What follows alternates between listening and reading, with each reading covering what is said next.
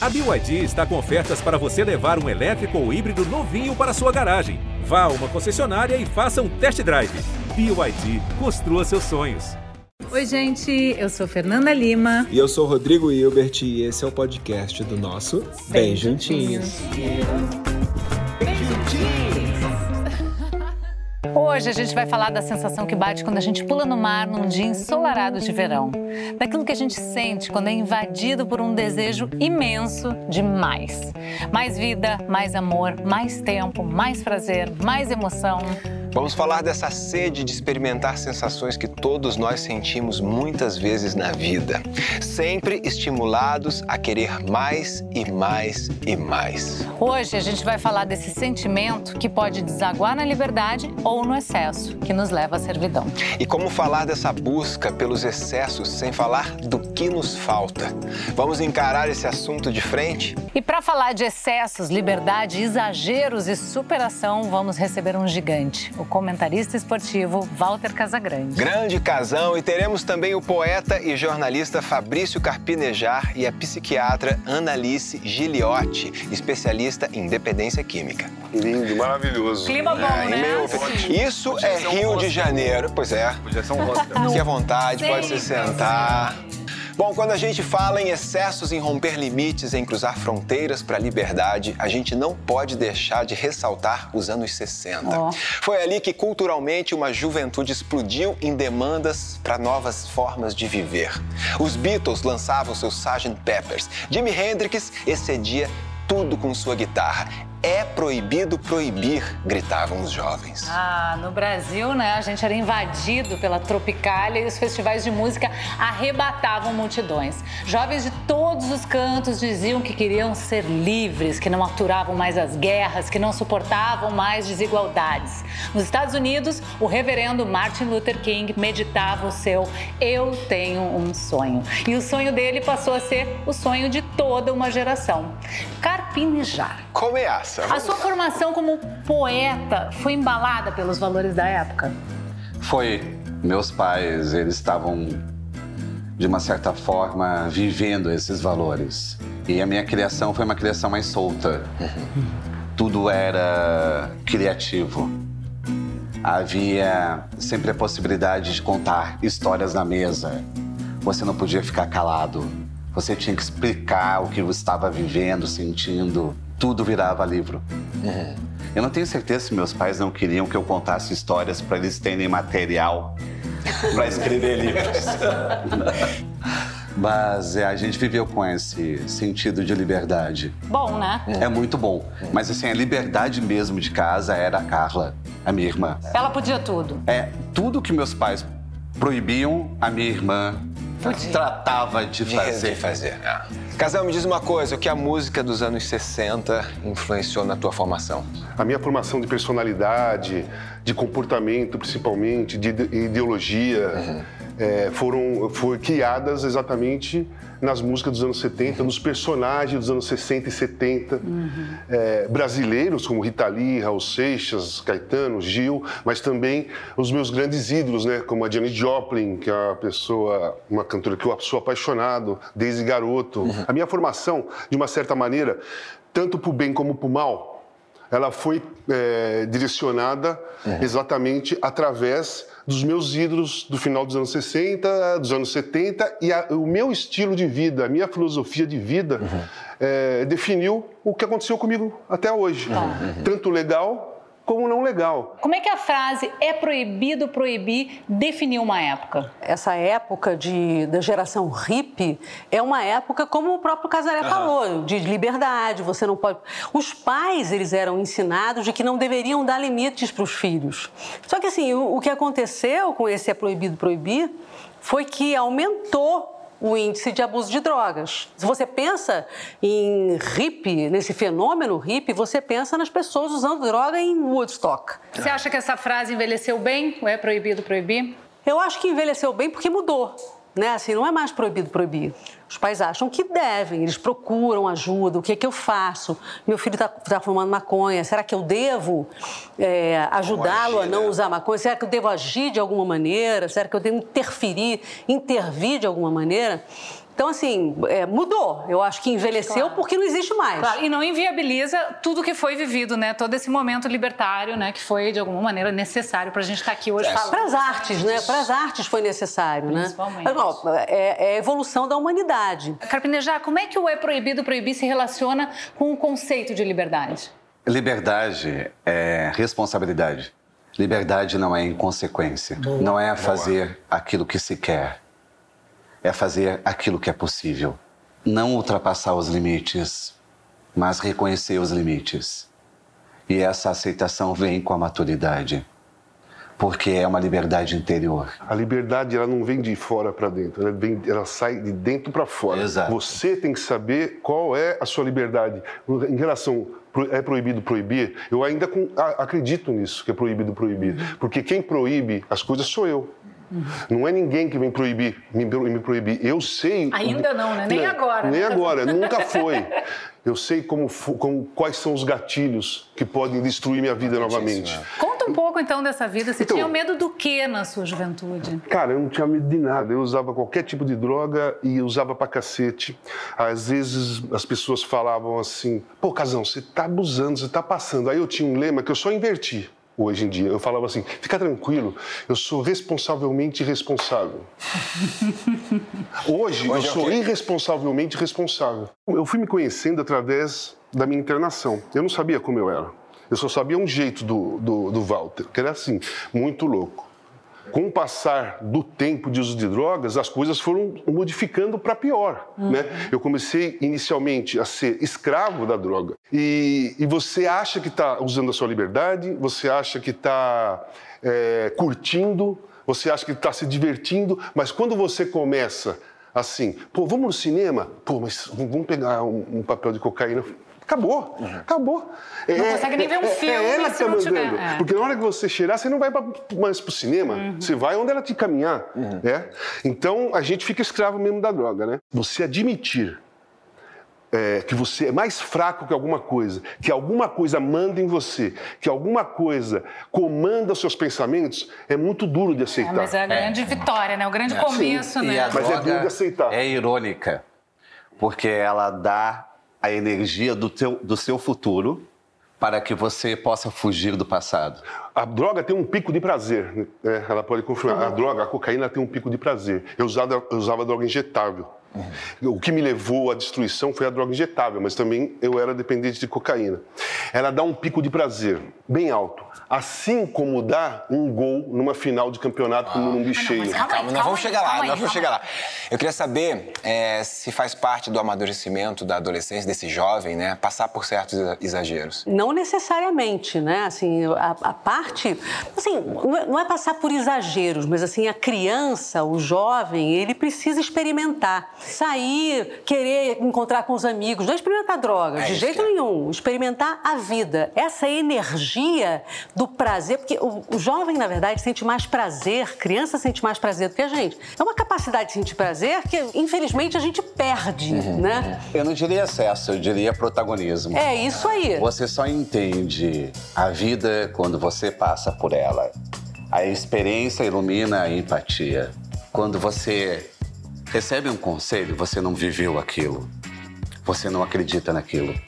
Então precisa mesmo você tomar na cara. Tem que viver. Agora, pra aprender. É, esses exageros, assim, fazendo, respondendo, esses exageros especificamente, assim, você começar a exagerar em droga na adolescência, isso prejudica o seu desenvolvimento cerebral uhum. e vai fazer com que você tenha muito menos experiências na vida. Você vê o Casagrande acabou de falar. Ele vivia em droga. Era droga o centro da vida dele. Ele não sabia o que sentia.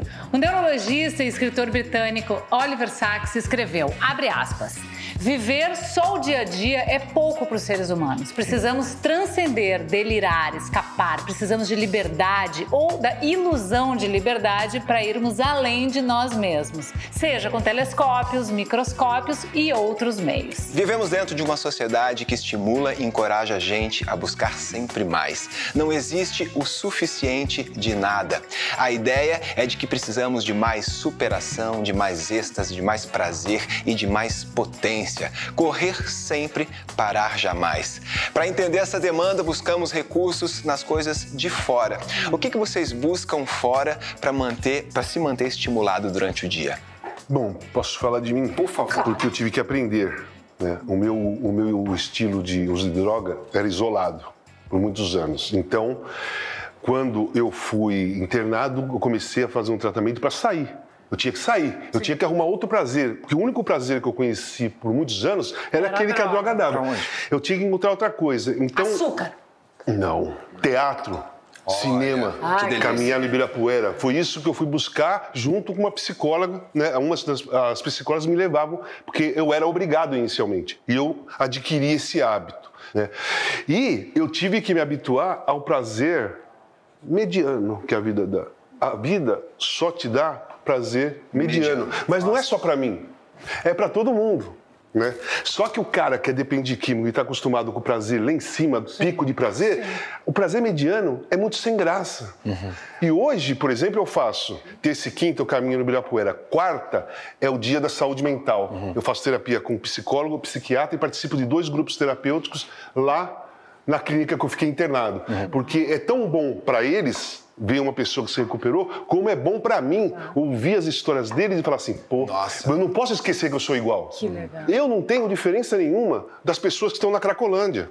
Eu sou dependente de químico igual E a eles. será pro resto da E vida. será. Só que eu encontrei um caminho demorado, difícil, é, complicado, porque é você mesmo que tem que encontrar. Não tem o psicólogo, o psiquiatra, não fala pra você, ó, você faz isso que você vai parar de usar drogas. E hoje eu tenho um grande prazer em ver um filme, o filme acaba, eu saio com prazer, sabe? E é tão, é tão bom, é tão gostoso, que eu olho assim e falo, pô, cara, esse prazer ele é natural, é verdadeiro. Está acontecendo alguma coisa para eu ter prazer. Com a droga não está acontecendo nada. O cérebro humano ele foi feito pela natureza para sentir prazer basicamente com duas coisas: sexo para preservação da espécie, comida para sobrevivência. A gente tem picos de dopamina assim quando você faz sexo. Quando você come. Chocolate um pouco mais de dopamina do que as outras comidas. O problema com o abuso de substâncias é que faz uma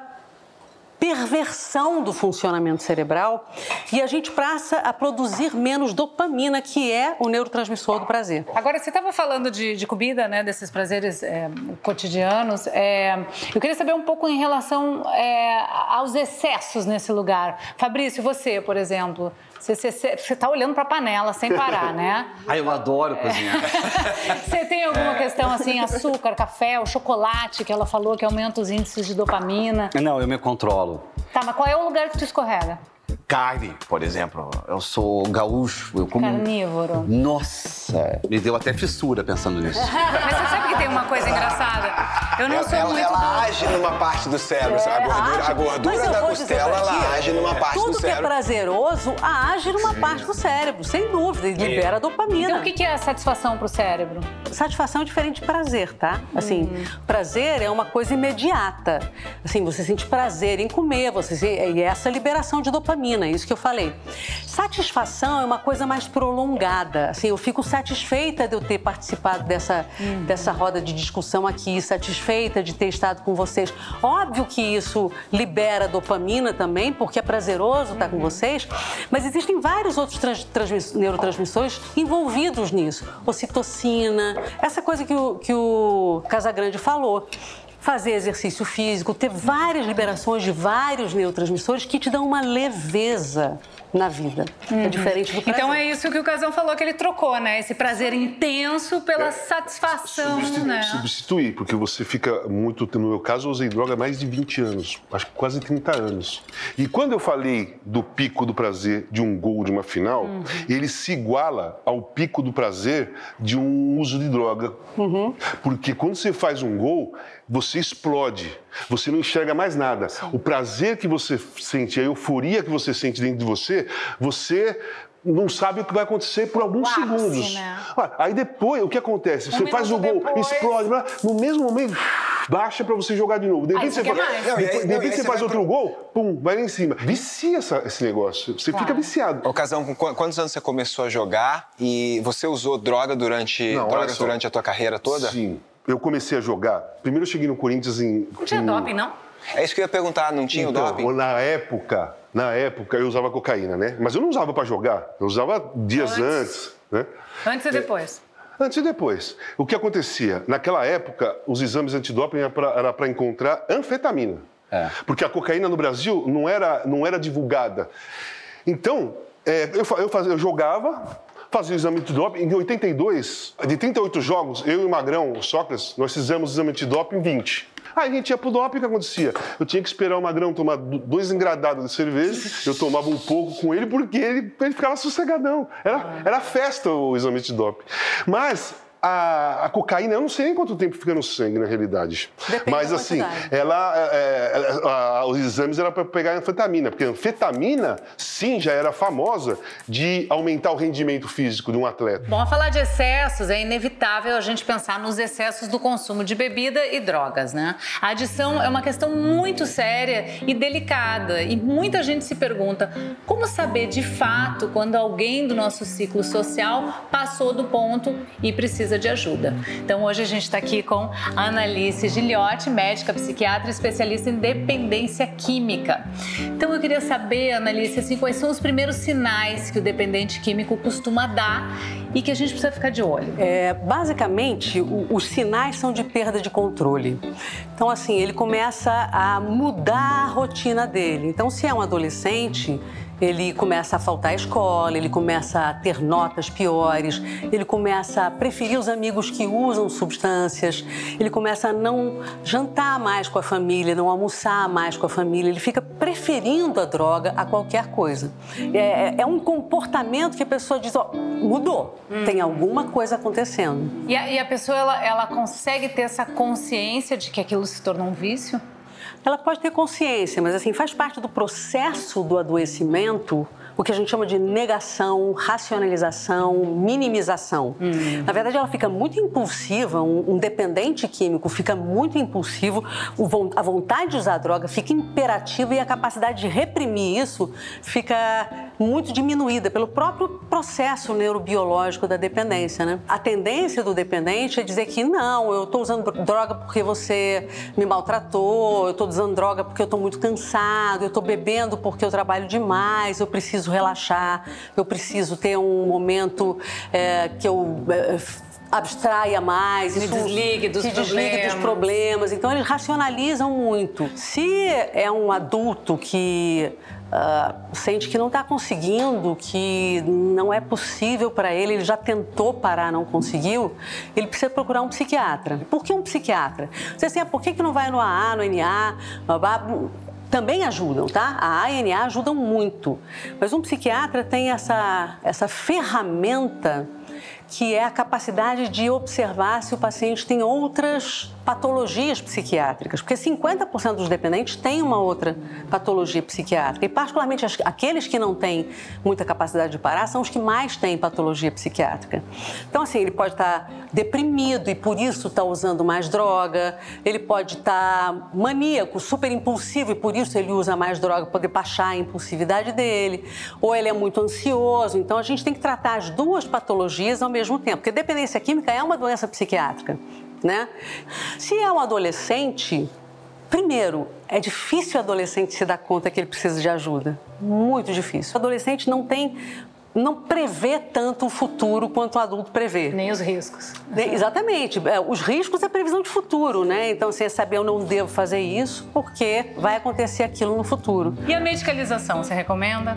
Super recomendo. Assim. Acompanhado do tratamento. Exatamente, eu super recomendo. Tem várias medicações que ajudam, não somente a, a parar de beber, mas a parar de fumar, a parar de usar opioides, heroína, tem medicação que ajuda, para cocaína também tem, enfim.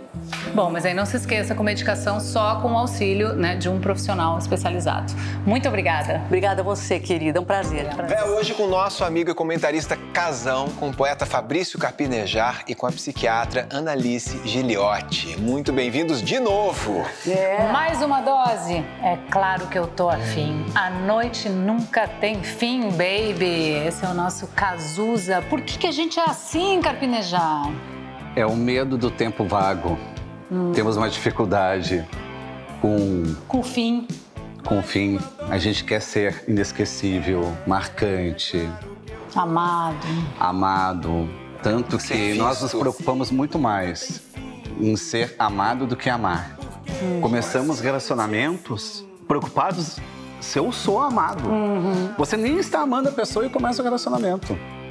É só pela vaidade de estar sendo admirado. Você só vai se liberar a amar se a pessoa realmente te amar e você souber disso, né? Exato, mas aí você pode amar durante o relacionamento ou pode não acontecer e ficar com aquela cenografia falsa. Posso, posso falar só da batatinha? Vamos, vamos- vamos falar dessa compulsão. Eu preciso acabar esse Tá, vai. assunto. É, é uma compulsão isso, de comer uma e não conseguir parar? Depende da pessoa, né? Assim, se você come várias batatinhas, isso é uma compulsão. Agora, se você tá com prazer, come aquelas batatinhas, como agora, né? Que Deliciosas as batatinhas, falar nisso, viu? Deliciosas. Uma Obrigado, coisa incrível. Eu comi todas. obrigado. Não é uma compulsão, de jeito nenhum. Você comeu todas porque estava gostoso comer todas. Porque a gente tem essa coisa do prazer mesmo, a gente gosta. Agora, se você come compulsivamente duas mil calorias de uma vez só, depois se arrepende disso, isso é uma compulsão. A compulsão é a perda do controle. É a perda do controle. Isso, é, isso, é- isso define compulsão. Vamos falar de compulsão em geral. Vou falar de uma Tá. que é super delicada: tela de celular. Eu trabalho e tenho que responder meus WhatsApps. Enquanto eu estou atendendo, eu atendo os pacientes. No intervalo entre um outro, eu respondo os meus WhatsApps. Tá. Isso é uma compulsão? Não. Isso é uma necessidade.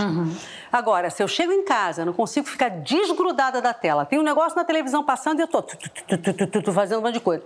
Fico no Instagram, fico no Facebook, que realmente leva à adicção, começa a ter prejuízo que é um outro critério para se você tem uma doença compulsiva, é a perda de controle e o prejuízo. São as duas coisas mais importantes. E aí, então, tá uma coisa complicada. Bom, então a gente está falando de uma compulsão real, né? Porque eu acho que está acontecendo muito Com essa questão muita com a tela. gente, né? muita gente, Principalmente na muita pandemia, né? As pessoas ficaram muito solitárias. Adolescente, assim, eu vou dizer para você, que assim, o uso excessivo de tela para adolescentes é muito prejudicial. Eu acho que os pais são tão viciados quanto. Quantas. A culpa vai para os filhos, sim, sim, sim. mas existe uma Sem dúvida. cumplicidade É que eu acho que é mais, é dolorosa. mais prejudicial para um cérebro em desenvolvimento. né? Exatamente. Mas assim, o, o que, o que ele está querendo dizer é que assim, a gente não pode culpar os filhos, porque Ah, não, fica essa coisa assim, na mesa. É o todo exemplo, mundo, né? Todo mundo tá com o celular. Todo mundo com celular. Aí o pai está respondendo celular na mesa. Como é que você vai educar seu filho? Sim. Né? Se o pai também é adicto. A- a- o almoço, janta deveria ser sem Sagrado, celular. né? Exatamente. E deveria ter o retorno da sobremesa. É. Isso a- a- separou a família brasileira, não ter sobremesa. Porque se tem sobremesa, as pessoas começam a falar. Sim. Lá em casa, no- nas refeições, a gente não usa celular, mas ainda assim me preocupa quando a gente não tá na mesa e eles estão no quarto, porque se deixar, vai É importante o dia É. Me, me incomoda. Vocês têm filhos de muito essa coisa anos? das crianças. 13 anos. É importante controlar o, o uso de telas. Não, eu Assim, tenho que tirar. quantos? Tem que Se eu não tirar, eles não conseguem controlar e já É me disseram, assim. eu não consigo. Então, É isso aí, Posso tem que tirar. duas É o coisinhas? jeito. Uma sobre a compulsão e por que, que a gente é assim? Por favor. Você sabe que muitas clínicas não trabalham a compulsão, trabalham para a pessoa parar de usar droga. Né? E na realidade, a doença é a compulsão. Você tem que tratar a compulsão. E o porquê que a gente é assim tem uma coisa muito interessante. Eu sou, eu sou muito amigo do Frejá, era muito amigo do, do Barão Vermelho, via- ia com eles no, no show, no- na van, tudo mais. E um pouco antes, pouco mesmo antes de eu sofrer um acidente ser internado, quando eu estava assim, no fundo do poço já, sem comer, magro, cheio de marca no braço, na perna, tudo, eu estava ouvindo Barão Vermelho uma noite e estava tocando por que que a gente assim, eu peguei meu celular e liguei pro Frejá. Assim, liguei porque eu estava, não foi ligar por ligar, eu estava acabado. Eu estava destruído. E eu, eu falei, o Frejá ah, atendeu, eu falei assim, Roberto, por que, que a gente é assim? Aí ele falou para mim, pô, Casão, isso é uma pergunta. Se eu soubesse, eu ia te falar. E desligamos o telefone.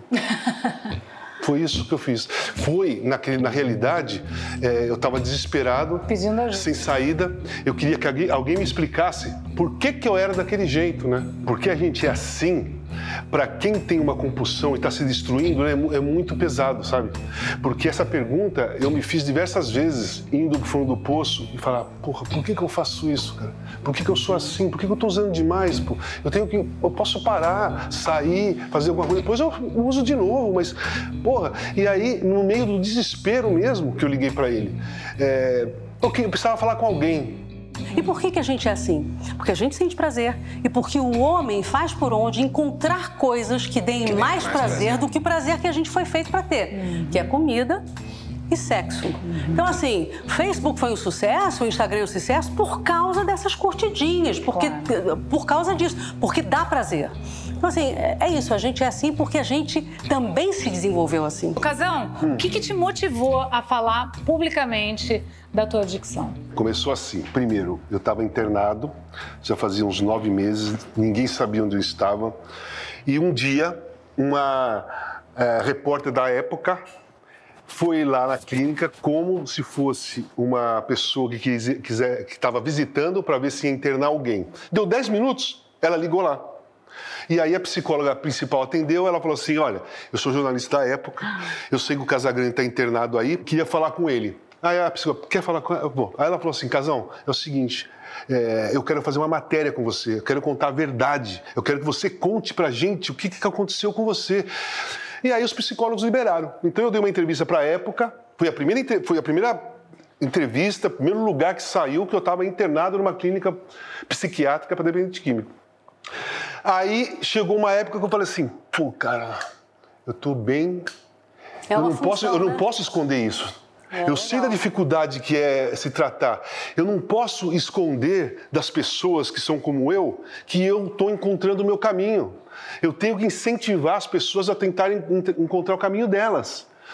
E eu comecei a sair para fazer palestras, né? Eu sou muito direto. Eu falo a verdade é, da minha vida e falo aquilo que eu penso e falo a real. Eu não falo que droga é ruim para ninguém. A droga é gostosa, isso, porque senão é. você não viciava.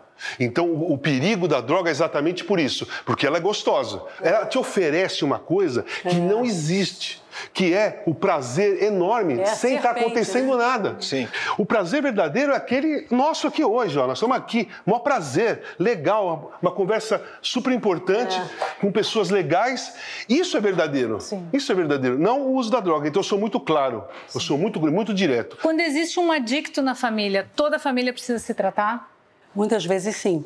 A adicção, para cada adicto que sofre de adicção, cinco familiares são afetados. Uau. Então, assim, é um strike na família, né? Porque a família se sente muito impotente também, uhum. né? Você fica tentando ajudar, o que, que eu posso fazer para poder te ajudar? Vai se tratar e a pessoa não vai. Então, muitas vezes, o caminho que tem que ser percorrido até o dependente ir se tratar é tratando a família. Sim. E a pessoa é... que não tem condições né, de ter um psiquiatra? Existe o, o AA, o NA, o Alanon. Alanon é muito, são, são serviços muito potentes e muito importantes. O amor exigente, que é para familiares. O Alanon e o Naranon, que é também para familiares, para que eles possam saber dar limite para Exatamente. Pro, pro, normalmente é a esposa que cuida do marido, não é o marido que cuida da esposa por razões culturais, né? Porque sempre é a mulher que cuida do homem. Sim, mas também tem as mulheres alcoólatras, né? Inclusive tem, tem um tratamento específico. específico. É muito é, é, quando a, o homem o, o, a, a, dependência de drogas feminina é diferente da dependência de drogas masculina. Por exemplo, alcoolismo feminino você pode procurar, o típico é depressão. Então você precisa tratar simultaneamente os dois ah, transtornos. Deixa eu te perguntar uma coisa. Outros. Qual a importância da gente chamar uma pessoa, né? Tratar né, uma pessoa como adicto e não como bêbado, vagabundo, drogado? Vamos lá, é, sobre os termos, tá? Sobre esses termos. Eu sou uma pessoa, por causa do meu posicionamento político, eu sou atacado demais nas redes sociais. O tempo todo, qualquer coisa eu coloco lá e os ataques são viciado, drogado, financiador do tráfico. Quando você fala para um cara, no meu caso e de tantos outros que tem por aí, dependente químico, que sofreram pra cacete, que chegou no fundo do poço, que quase morreu, depois teve que lutar pra cacete pra se recuperar. E aí o cara vai olhar pra você e fala assim: seu drogado de merda. Meu, o preconceito, o racismo, a homofobia, todo esse tipo Não de coisa, ele não ataca fisicamente, ele tá- te ataca na alma, porque a pessoa vai na sua fragilidade. Então fere a sua alma. A, a maior dificuldade que tem é você cicatrizar uma ferida na alma que outra pessoa fez. É, Hoje em é dia. golpe baixo, tipo, Então, o que os seus eu- filhos eu vão pensar de isso. você. Colocam filhos no meio, É, família exatamente. no meio. Os ataques, cada um tem a sua, a sua fragilidade e os caras detonam, né? Hoje em dia, eu aprendi a lidar com isso. Não me interessa porque eu não sou drogado. Hum. As pessoas mentem, elas são mentirosas. Quando os caras falam, pô, cheirador. Mentira, não, cheiro. Drogado. Mentira, não uso droga. É, financiador do tráfico. Por quê? Não tenho nada a ver com isso. Prove. Então, eu consegui, com o tempo, falar assim, pô, eu não sou nada disso que esses caras estão falando. Então, Você não pode sofrer com uma coisa que você não é. E eu falo para as pessoas hoje que é o seguinte: cara, eu não perdi minha loucura, bicho. Eu não perdi a minha filosofia de vida. Só que a minha loucura, a minha droga hoje é a sobriedade. Eu sou muito É louco, aí. Você é- sóbrio. você sabe? é embriagado e a, e a Baby, é a. Baby tem uma frase, ó, a Baby tem uma frase interessantíssima, que é psicóloga, Baby. Ela falou, ela falou assim, ela falava pra mim assim, Casão, eu decorei a onda. Eu não uso mais nada, mas eu decorei Eu a onda. eu sei como é que faz. Aí eu falei, caraca, é isso. Falei pra ela, é isso. Então hoje, eu, me- eu me considero um cara que decorou a onda. Eu tiro a maior onda, porque já tá decorada, entendeu? Já vê. Olha, o último relatório mundial divulgado em 2019 pela ONU revelou que em 10 anos o número de pessoas que consumiram substâncias proibidas aumentou 30%. Então eu gostaria de chamar o Dr. Drauzio Varela, que há décadas trabalha no entendimento desse tema tão complexo. Fala, Dr. Drauzio. O grande número de traficantes que são presos, que vão parar nas cadeias, na minha experiência, são pessoas que, que, que caíram na droga e foram ficando dependentes, dependentes, e para sustentar a dependência, acabaram traficando. Essa é a maioria é assim. Não, há que, não, não quer dizer que não haja outros que nunca chegaram perto de um baseado e traficam, claro que não. Mas com isto, o que vai acontecer? Nós vamos prender quem? Você, eu moro perto de uma faculdade aqui. Eu passo ali, tem uma- um, um murinho ali que o pessoal fica sentado, muita gente. Eu, quando passo ali, eu começo a atravessar aquele murinho. Quando eu chego no fim, andei 100 metros, eu estou no barato. Tanto baseado que eles fumam ali. Nunca vi a polícia lá prendendo quem trafica, nada. Agora você vai para um lugar pobre, cheio de negros, de mulheres. de- Esses são os que vão para a cadeia. Porque eles- os outros são, ah, esses meninos fumam maconha aí, deixa eles quietos. Vai. Mas se, se você for pobre, especialmente se for preto ou preta, ah, daí você vai experimentar o rigor da lei. Porque a lei faz com que seja o agente, o, o- o policial, é que decida quem é traficante e quem não é. Quem é usuário e quem é traficante. É, o tema é complexo, né? Se a gente quiser falar dele sem hipocrisia, a gente precisa fazer esse recorte de raça e de classe que o Dr. Drauzio fez. Obrigada, Posso doutor. falar uma coisa sobre o Dr. Drauzio? Pode. Eu e ele, nós fizemos uma série pro Fantástico. Em 18 em 2018, um pouco antes de eu ir para a Copa do Mundo, sobre cocaína, sobre a minha história, e nós fomos visitar várias clínicas, falamos com dependentes químicos e tal, eu e ele. E nesse meio aconteceu uma coisa mais marcante da minha vida mesmo, uma boa, uma ruim. Uma delas foi. O primeiro evento que eu fiz sem usar droga, sem beber, sem nada, foi a Olimpíada de 16. Eu, eu fiquei muito feliz que eu consegui fazer a Olimpíada sem fazer nada, sem usar nada. Mas aqui eu tive o auxílio da psicóloga, Baby, que estava no Brasil. Eu precisava provar para mim mesmo que eu dava conta fora do Brasil. Que eu tinha que me virar sozinho. Eu tinha que segurar minha onda sozinho. No momento de desses da série foi limpeza de percurso. Você dá uma volta pelos lugares que você ou comprava ou usava droga, mas falava, ó, aqui eu fazia isso, aqui eu fazia aquilo. Teve um momento ali na Vila Madalena que eu parava muito em uns lugares assim, nas ruas da Vila Madalena, para me aplicar. Um dia que eu estava super drogado à noite, drogado pra caramba, e precisava ir embora para casa. E eu não conseguia parar de usar droga. E eu pensei o seguinte: porra, eu vou pagar um cara para matar uma pessoa que vai ficar ali naquela rua. E aquela pessoa era eu. a pessoa quer morrer. Cacete, hein? Mas o meu pensamento era assim, eu queria morrer naquele momento, porque eu não estava eu não tava conseguindo usar droga, mas no outro dia eu queria acordar. Era, era uma morte meio que emocional, sabe? Uma, meio que salvação. Eu preciso morrer agora, eu não estou conseguindo parar de usar né? droga. Mas eu gosto de viver, no outro dia eu, eu continuaria a viver. Essa foi uma cena. Aí eu fui para a Copa do Mundo, Porra, fiz a Copa do Mundo, beleza, cara. Pá, no meio do, do hotel, o pessoal bebendo nem aí, e jogo, hã? Aí no dia da final, fizemos uma final França e, e Croácia, aí o Galvão começou a falar, ai, casão, pô, final, não sei o quê. Aí me veio na cabeça que na última cena da série, quando eu tava saindo para embarcar, a equipe da Globo lá do, do, do Fantástico estava lá. E aí ela, a menina perguntou, casão, qual é o seu objetivo lá na Copa? Aí eu virei para ela assim, meu objetivo é chegar sóbrio, ficar sóbrio e voltar sóbrio para minha casa. Pude eu conseguir, cara. Bonito, E a bonito. coisa mais, assim, importante na minha vida. Mais que um gol, campeão. Eu ganhei o troféu de Copa do Mundo. Eu me dei o troféu da Copa do Mundo aquele dia por eu ter conseguido, sozinho, não beber, não usar droga, só trabalhar, ficar focado. Fui, fui sóbrio, fiquei lá sóbrio, sem correr risco, e voltei para minha casa sóbrio. E meus filhos foram me receber, eu estava sóbrio. Que lindo, cara. Sabe? Você é um campeão. Foi a coisa mais importante que aconteceu nessa história toda. Deixa eu dar um abraço em você. Deixa eu dar um abraço. Ah, eu também. posso. Eu também, todo mundo. Ah, meu Deus Todo do mundo. céu.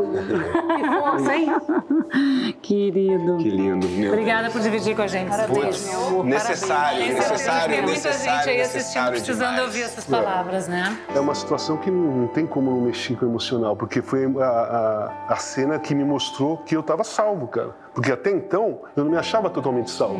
E eu não estava usando droga mais de- desde 2015, não bebia também. Isso aí foi em 18. Me- até a Copa do Mundo de da 18 eu não me achava salvo. Eu achava que eu corria riscos. Porque eu precisava de uma prova muito concreta de força. Seguraria. Eu tinha que estar longe, de, so- eu tinha que estar longe do Brasil sozinho para me cuidar, sem psicóloga, sem amigo para ajudar. E num ambiente, pô, corrido, né? Copa do Mundo, o pe- a pessoa sai para jantar, trabalha pra caramba em Copa do Mundo. À noite, os caras tomam duas, três, quatro garrafas de vinho, cara. É louco, e eu tava na mesa. Sabe o que eu fazia? Os caras pediam, pediam a jantar, os caras tomavam uma garrafa de vinho. Os caras tomavam duas garrafas de vinho, eu ia jantando. Os caras pediam a terceira garrafa de vinho.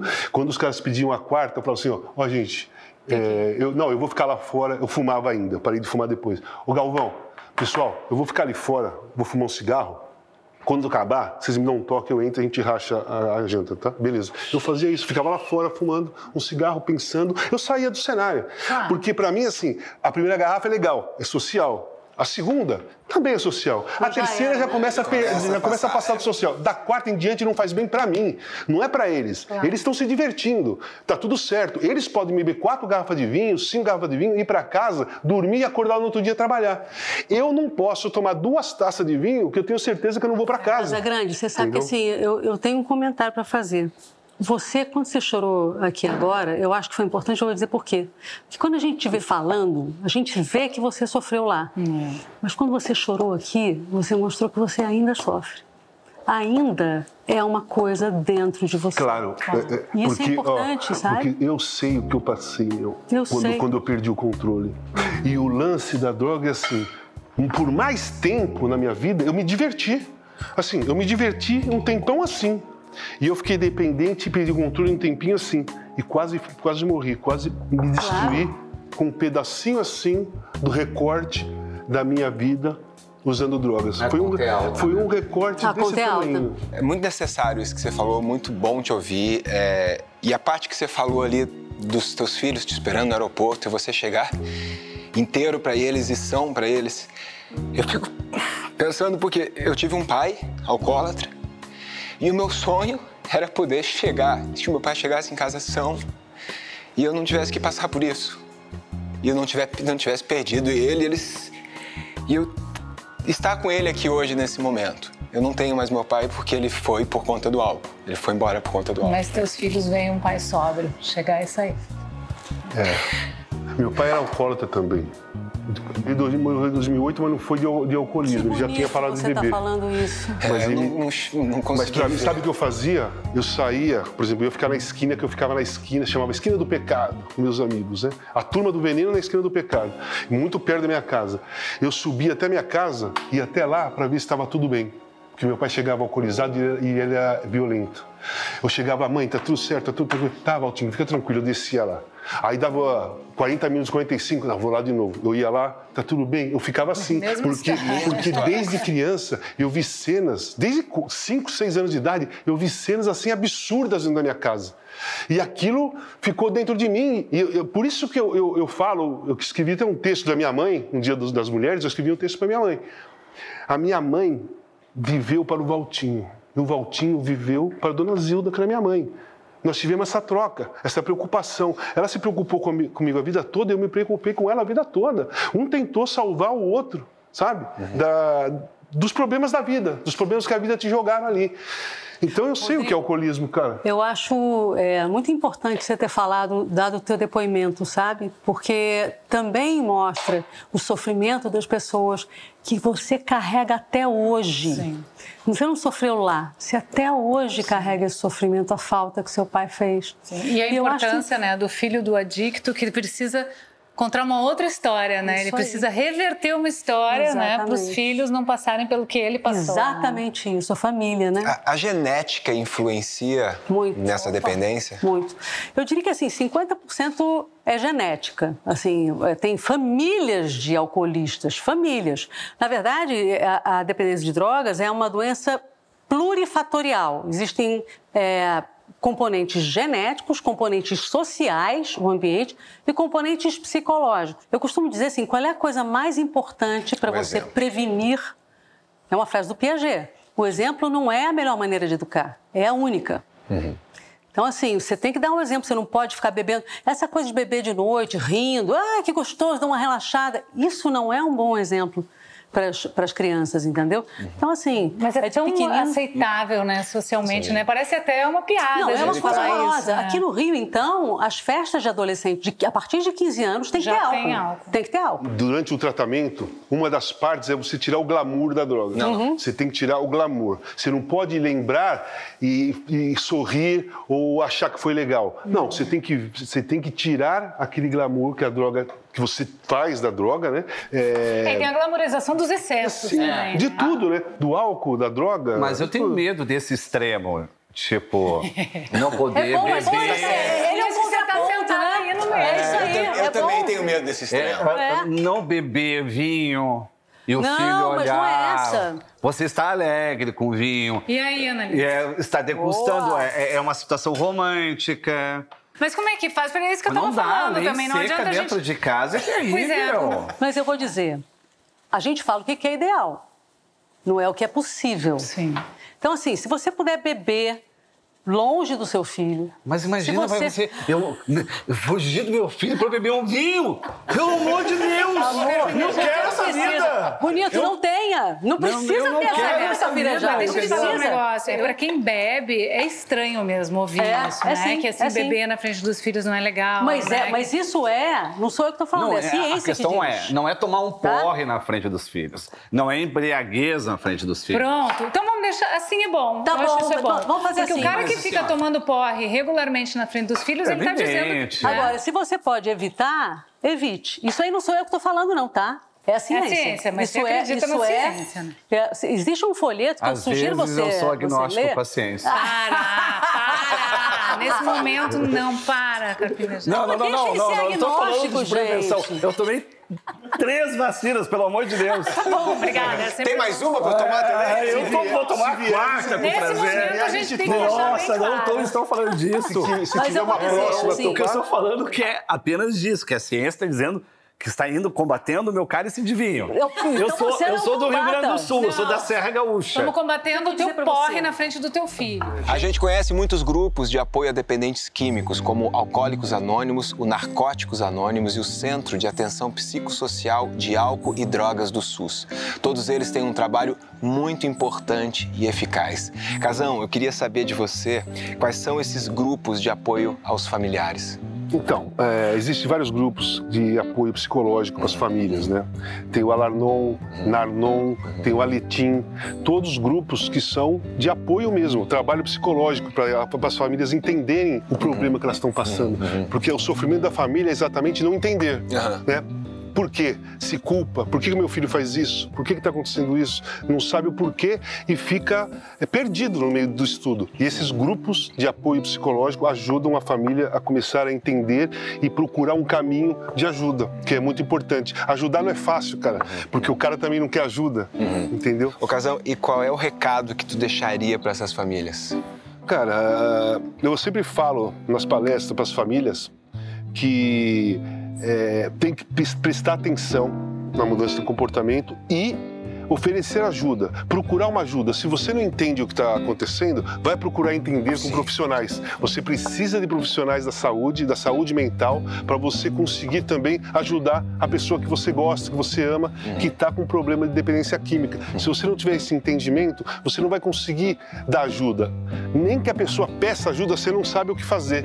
Então, eu sempre falo nas palestras que tem que aprender. As famílias, os pais têm que aprender o que é dependência química. Sim, porque é uma novidade para eles, né? É uma novidade para todo mundo. Isso não é discutido, porque o Brasil ainda tem aquela mentalidade, a sociedade ainda tem, a maioria tem aquela mentalidade de re- relacionar a droga com marginalidade e não necessariamente a pessoa que é dependente química tem a atuação na marginalidade. Bom, então é muito importante a gente saber, né, Casão, que a gente tem esse porto seguro quando a gente precisar, né? A gente pode procurar ajuda, então a gente tem esses grupos familiares, o Alanon, o Naranon e o Alatim, tá bom? Casão, muito obrigado por existir. Eu que agradeço, eu agradeço o convite. Prazer Maravilhoso. A energia de no vocês é ótima. Estou muito feliz. Estamos de volta com o nosso Bem Juntinhos Excessos e agora vamos ver como sexo e compulsão se relacionam. Analício, como é que droga e libido se relacionam? Droga, tem umas frases do Shake- Shakespeare, eu não sei qual é a, a peça, que diz assim: o álcool aumenta a libido, mas acaba com a performance. E é essa a relação entre drogas e sexo. O que, que tem relação entre um e o outro? O prazer. Né? Qual é o, o- o fio condutor de ambas as coisas? O prazer. Então, assim, existem pessoas que são dependentes de droga e que ficam compulsivos sexuais por isso. No caso, a cocaína é muito ligada a isso. E outras pessoas que acaba com a libido, acaba com absolutamente tudo. Acabou, sexo morreu. Porque substitui, não precisa É. mais Agora, existem sexo. drogas que aumentam a libido, tá? Por exemplo, GHB. É uma droga que as pessoas que experimentam dizem que é o melhor sexo da vida. O Eu já problema nunca ouvi falar nessa droga. é uma droga sintética, não é uma droga tão, Ah, tão tipo famosa. êxtase, MD, essas É, coisas. dessas drogas de, Não, não, de eu, eu já tive isso naturalmente com a Beatriz.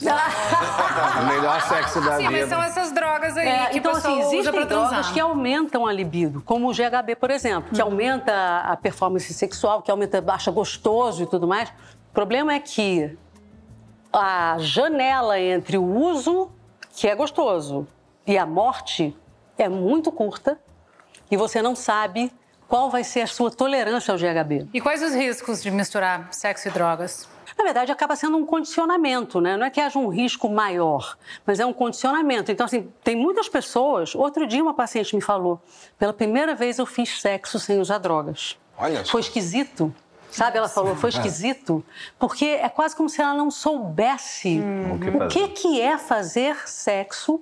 Como é que ela, o que fazer, né? É. Como é que ela se comporta? Qual é o prazer sobra, que eu sinto, né? sobra. Presta Qual é o prazer que eu sinto? Você lembra? Às vezes que você tava louco, você lembra quando você transava? Porque muitas vezes também passa batido, né? É, poucas vezes, talvez no início, que você não está tão dominado pela droga, você ainda tem a curtição. Quando você está curtindo, você está consciente, porque você está curtindo porque você está gostando daquilo. Quando você passa do limite, já vira um dependente químico, usa droga abusivamente. É só você, performance, é, né? Não, você está ali, às vezes não acontece nada, Nada. Porque, porque a pessoa, o cara que, tá, que usa cocaína, a cabeça dele não está focada na mulher. Ela tá, a cabeça dele está girando, cara, está girando. Você está com, mulher- com a mulher, de repente passa outra coisa na sua É isso cabeça, aí. depois volta outra coisa. E às vezes nem volta mais a mulher na sua cabeça, porque a cabeça fica girando. Então, eu não me lembro de muitas vezes, mas sei que falhei várias vezes. Acontece. O processo da dependência já tomou de tal forma que o, o importante é a droga. O egoísmo fica muito grande quando você vira dependente químico. Você só pensa. Você não consegue olhar no outro. Nada, o outro não existe, só existe a droga para você. Então é um egoísmo enorme. Talvez por isso é tão importante incentivar o prazer do afeto. Sim. Porque a droga é um prazer solitário. Sim. É um prazer egoísta. A conexão. um prazer mentiroso. É, um incentivar o afeto mesmo, que é o prazer de um colo, o prazer de um cafuné, De um abraço. o prazer de uma conversa olhando nos olhos, o prazer de uma massagem, Boa. o prazer de ficar em silêncio festivo, numa cumplicidade. Porque há silêncios que não é falta do que dizer, é presença. Você se sente conectado com o outro. Às vezes a gente vai criticar o filho por ele estar isolado, fechado no quarto. Mas a gente não oferece possibilidades terapêuticas do afeto. Não tem abraço, Sim. não tem beijo, não tem palavras afáveis. Eu moro sozinho. Eu moro sozinho já faz um tempo. E eu sozinho antes, eu me drogava, eu era o maior perigo. Eu moro sozinho e não me sinto sozinho. É. Não me sinto uma sozinho. solitude. É uma, assim, eu tô bem comigo mesmo, sabe? Eu gosto de mim hoje. Que bom. O- aque- aquele adversário, aquele inimigo que eu tinha, que era eu mesmo, hoje não. Hoje ele é uma companhia. Entendeu? Mas o elogio não leva ninguém à droga. O que leva é o excesso de crítica, é a falta de confiança. Obrigada, porque é sempre bom terminar com um pouco de poesia. É isso aí, amor. Bom, mudar um hábito é uma das coisas mais desafiadoras que podemos fazer. A gente cai, a gente levanta e o ciclo se repete até que um dia a gente consegue. Como dizem as escrituras, orai e vigiai. Disciplina, equilíbrio, uma busca eterna. É, e eu termino com as palavras do poeta William Blake. Se as portas da percepção estivessem limpas, tudo apareceria para o ser humano tal como é, infinito. Um beijo, muito obrigada Muito pela presença obrigado, de vocês, casão, pela entrega de vocês. Que lindo. Viu? Queria dizer que a energia de vocês é muito boa. Ah, Muito bom. também. Nossa, É verdade, energia total É verdade, a energia é boa mesmo. Semana que vem tem mais. Um beijo, gente. Tchau, gente. Até semana que vem.